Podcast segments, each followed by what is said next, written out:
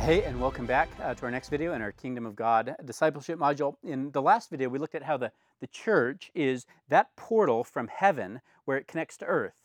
It is ground zero for God's work uh, of the kingdom to renew the entire earth.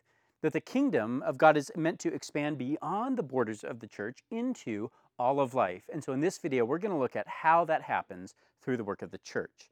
I'm going to be borrowing a lot from J. Gresham Machen's article, uh, The Responsibility of the Church in Our New Age. And you can uh, Google it and read the whole thing if you're interested.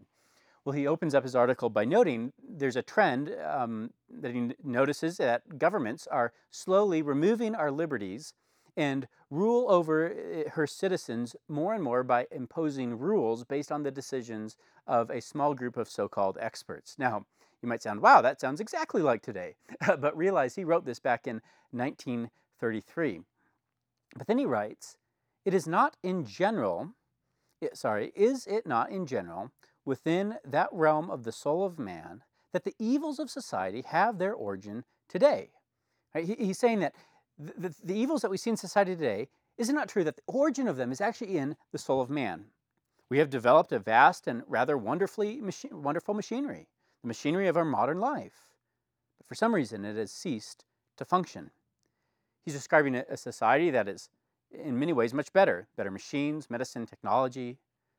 And yet, for all those good things, it still feels like things aren't okay. Something's broken. But what is it? Do we just need more technological progress? And he continues The experts are busily cranking the engine, as I used to with my Ford car in the heroic days when a Ford was still a Ford hate to think what he uh, thinks of Fords today. uh, they are wondering why the engine doesn't start. They are giving learned explanations of its failure to do so. They are adducing the most intricate principles of dy- dynamics. It is all very instructive, no doubt. Now, his illustration is a bit dated, but it's not hard to understand. In our modern society, we can tell you uh, all kinds of things about yourself. We can measure all kinds of things about you your BMI, your vitamin D levels, your cholesterol, your genetic code, and we can give all kinds of wonderfully complex diagnoses, uh, diagnoses and explanation for what's happening uh, and, and what's wrong. But in the end, for all the things that technology has allowed us to tell you, right? When your package got delivered, where it got delivered, right? Uh, what the weather's going to be tomorrow, all these medical things. We still cannot tell you the most uh, answers to the deepest questions that you're longing for. Why am I still so sad? Why do I keep screwing up? Why does everything just feel gray? Like we've got a hundred new ways to explain what's wrong, but hardly any ways to actually heal those things. So going back to Machen, the real explanation is much simpler. It is simply that the driver of the car has forgotten to turn on the switch. The real trouble with the engine of society is that it is not producing a spark. The real trouble lies in that unseen realm which is found within the soul of man. And that is something that progress, for all its good, can't change. That's the spark. Our souls are what most need to be healed, and yet are what are still off limits from all the progress that we've made. And in fact, there's only one institution in all the world that has been entrusted and equipped to care for the souls of men and women. The soul is at the root of all of our problems. And the church is that one institution that God has actually given to the tools needed to help heal our souls. And so that means that the church's role isn't to divorce itself from society, right? To keep all the kingdom gifts inwards and build big walls to keep us from all the bad people out there. Because then we are cutting ourselves off from the very places that need healing the most. But it also won't be satisfied to simply go out into society to care for only physical needs, even though those are very important. The church doesn't ignore society, but loves it with such an intense passion that it will never be satisfied with mere philanthropy. And we think of it this way there are many great organizations, often that do it better than churches, at caring for the physical needs of people and have the expertise to do that. And We should support them. You can give money to them. We can serve in them and volunteer in many ways. And that is so important. And, and the church can be involved in that to some degree, but we also need to realize that for every place where we cease to care for the souls of people, there is nothing that can take up the slack of doing that. There's no one that can step in to do that. The church is the only thing that can do that. And that is why the care of souls has to be our top priority. So, for the church to say, shift its focus to philanthropy, is to hold back on the greatest gift it has to give. Machen writes that the church will, quote, not ignore the bodily needs, but neither be satisfied with them either. It will seek to bring all men into the household of faith.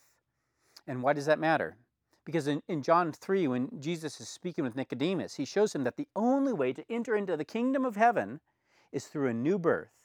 It's only with a new birth that one's soul can be healed. And when your soul begins to heal, then you start to produce fruit. If we can bring in uh, another kind of some imagery into the picture, think of John chapter 15. And that new birth is being described as being transplanted from a dead and dying tree. Right? So if we think of our this dead and dying tree that has no water, Uh, that we all are born in this state.